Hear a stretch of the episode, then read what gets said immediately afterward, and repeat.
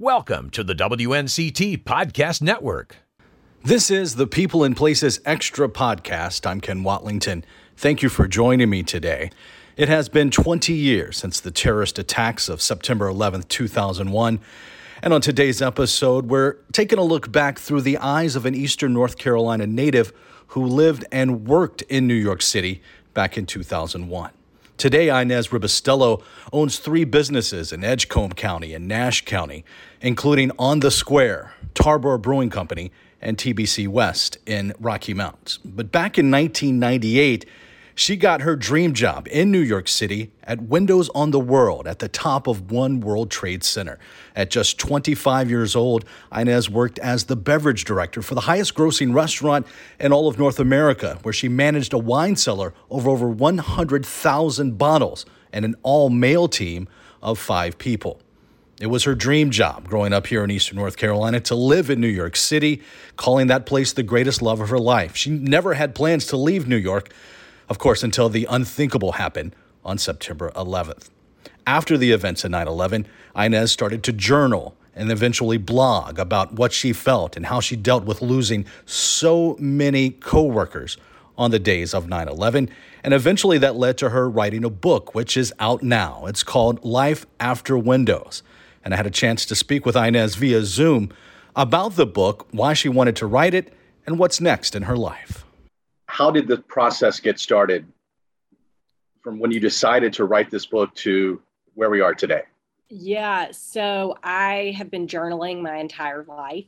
And um, after September 11th, I um, kept little journals with me that I that I took on the subway, that I um, I took to France when Stephen and I worked the harvest, and just um, would write in them uh, constantly and, and continuously. Um, you know, one of my biggest fears 20 years later, 30 years later, 50 years later is that I won't remember things that were such a big part of my life um, when I worked at Windows. And I, maybe it was 14 years ago, I started a blog and I wrote pretty regularly on the blog. And, um, you know, it was, uh, was very therapeutic for me, but also it seemed like a lot of people um, who knew me or who had relationships with Windows, um, they became engaged and they were, you know,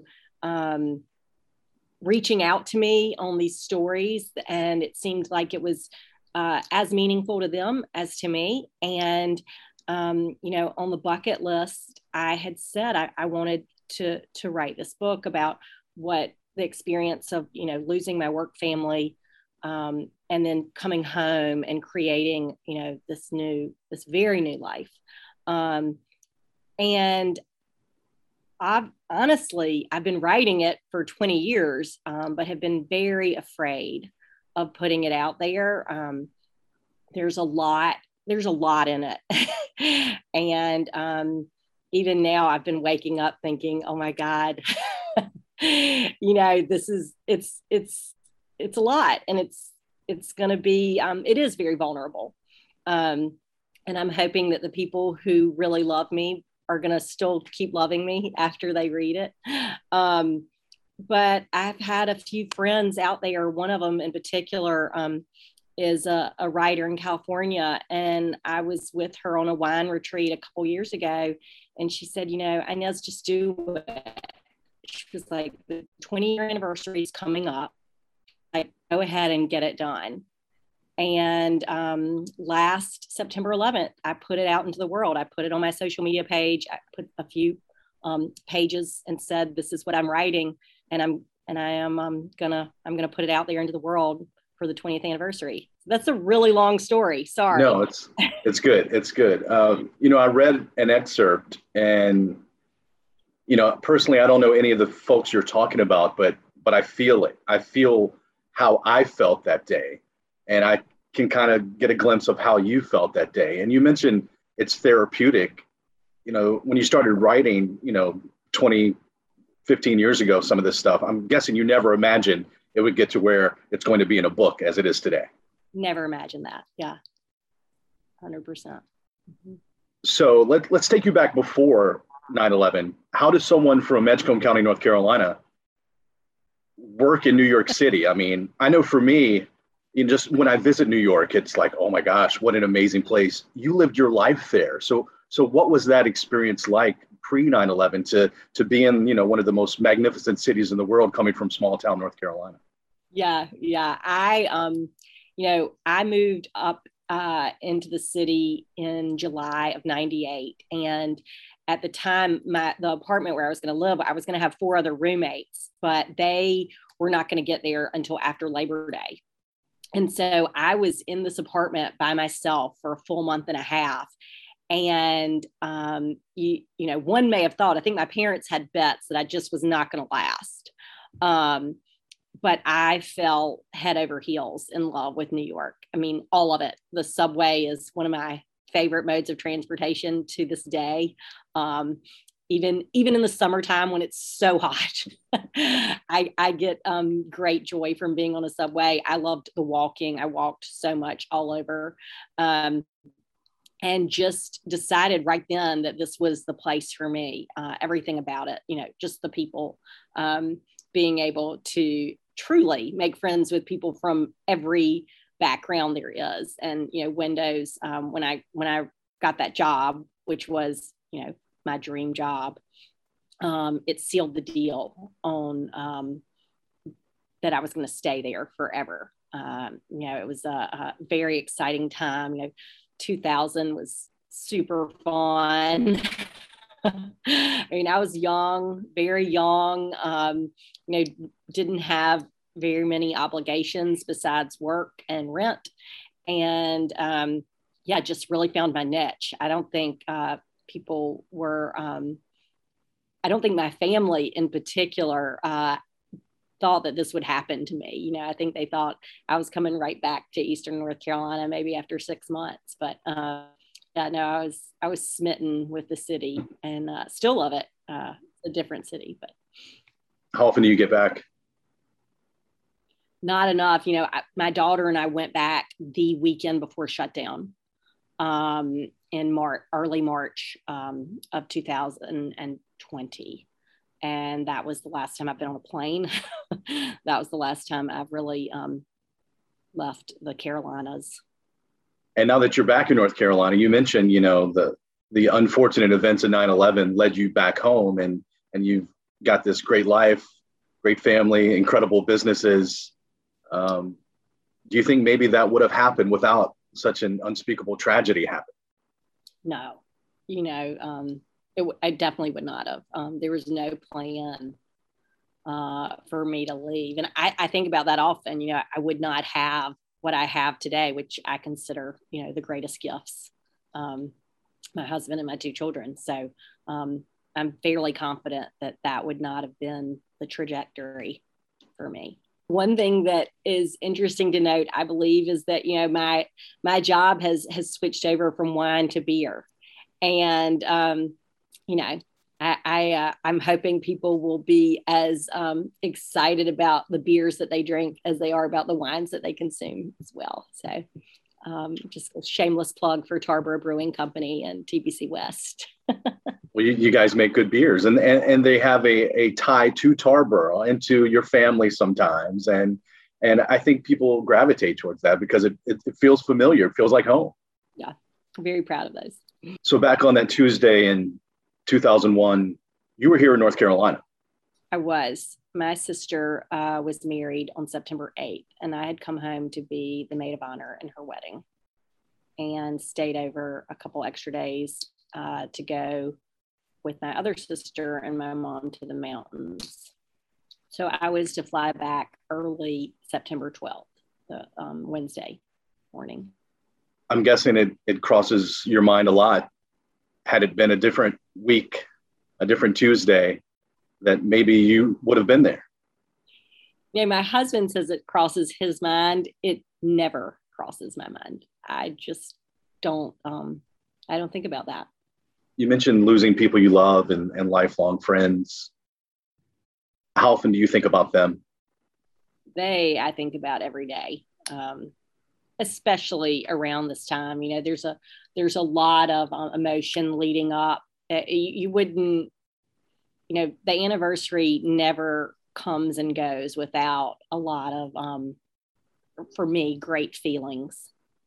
Um, and I will say the beauty of social media is seeing the the survivors, you know, on Facebook and Instagram and being able to communicate with them. And, you know, they, they truly are the only ones who know how you're feeling. Um, and, um, you know, it is hard to believe that it has been 20 years since this happened. I mean, a lot has happened in our world in the past 20 years. And sometimes it feels like it was, you know, just yesterday. And sometimes it feels like it's just many, many moons ago.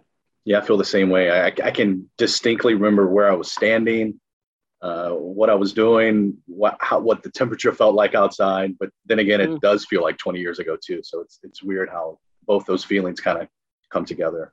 Um, yeah, I'm sure you growing up, you know, around the same time I did, you know, we always heard where people were when when President Kennedy was assassinated. Yeah. That was the thing, and and you know now for for us and and for many it's where were you on 9-11 and i was uh, like i am at most times uh, in the last 20 years i was at a tv station uh, you know i just gotten to work you know at nine o'clock and everyone was huddled around the tv after the, the first plane hit not really knowing what was going on thinking it was just a, an accident or you know and then the second one happened and all of us just collectively like this is going to change our lives like you just yeah. you just had that feeling um, yeah. For people here in Eastern North Carolina who don't know exactly what Windows was, uh, kind of take us through the place because it was one of the most magnificent restaurants in the world.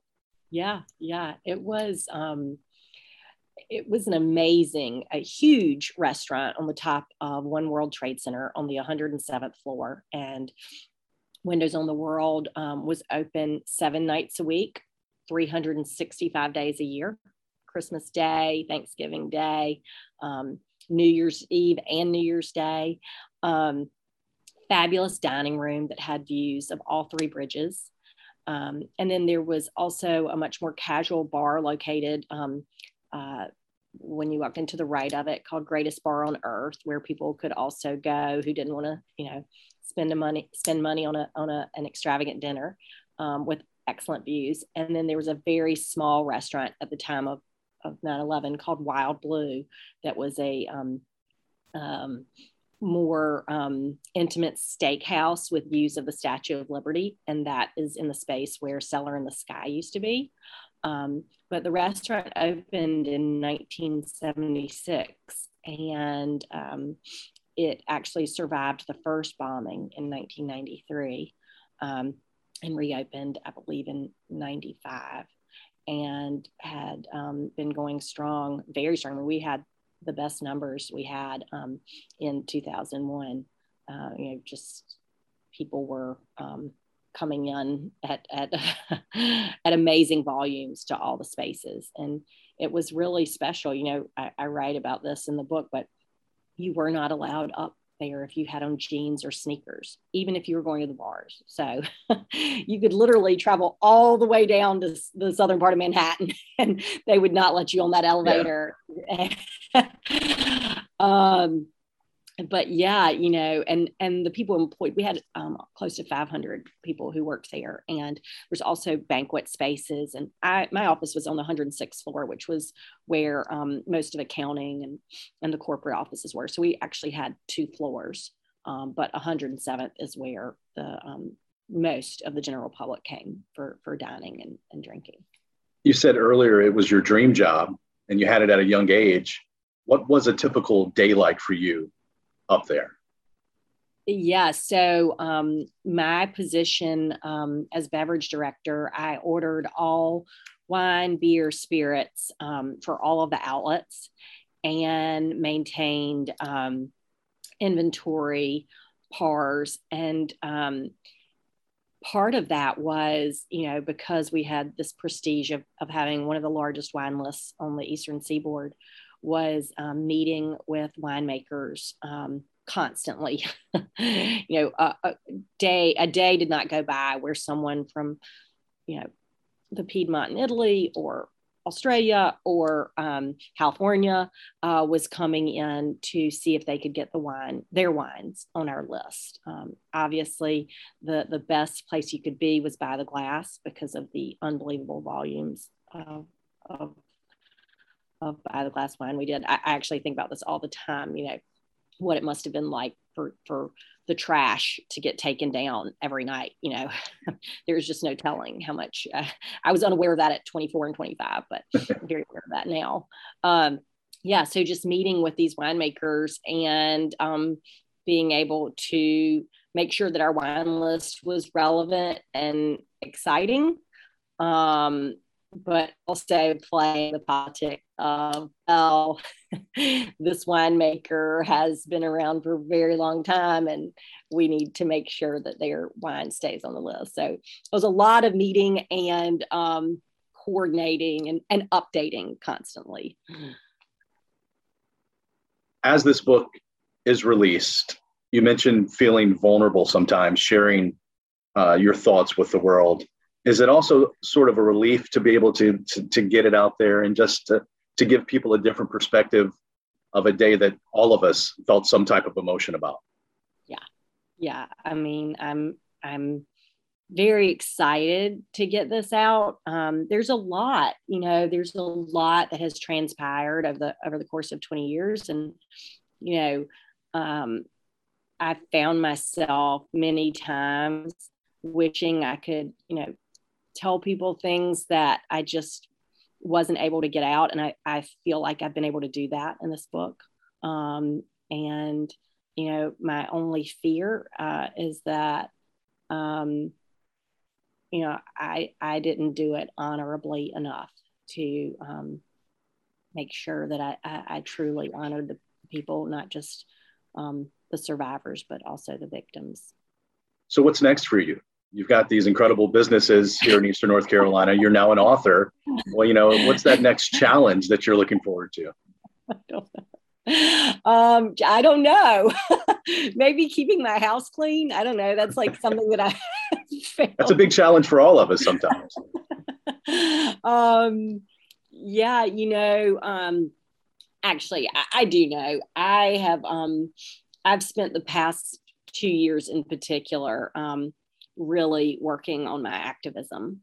And that's a, a big piece of me. It's, it's, a big piece of the book. Um, and, uh, you know, continue to advocate for people who are marginalized and um, who aren't given the same opportunities. And um, that comes uh, definitely for all people, but in particular, our children. Um, and so I'm a big rah public school proponent, and I, I, conti- I will continue to um, to work in that area to make sure that our children in Eastern North Carolina, in particular Edgecombe County, where resources are very, very low, um, are going to get the, the opportunities and the resources that they deserve.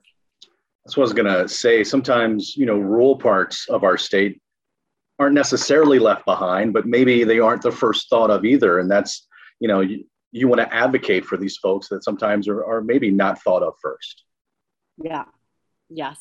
I, um, you know, I'm, I'm aware of what is out there and our children should have it. It should have those things just as much as any other child. There is enough. There is enough. We just got to remember that. Yeah. And my thanks to Inez Ribustello for chatting with me about her book and what's coming up next in her life and all the things she's done since moving back to Eastern North Carolina following the tragedy of 9 11. To watch my video feature on Inez and her book, Life After Windows, go to WNCT.com, click the On Your Side tab. There you'll find the People and Places page where you can watch this story and all of the previous People and Places features. That's it for this episode of the People and Places Extra podcast. I'm Ken Watlington. I hope you'll join me next time.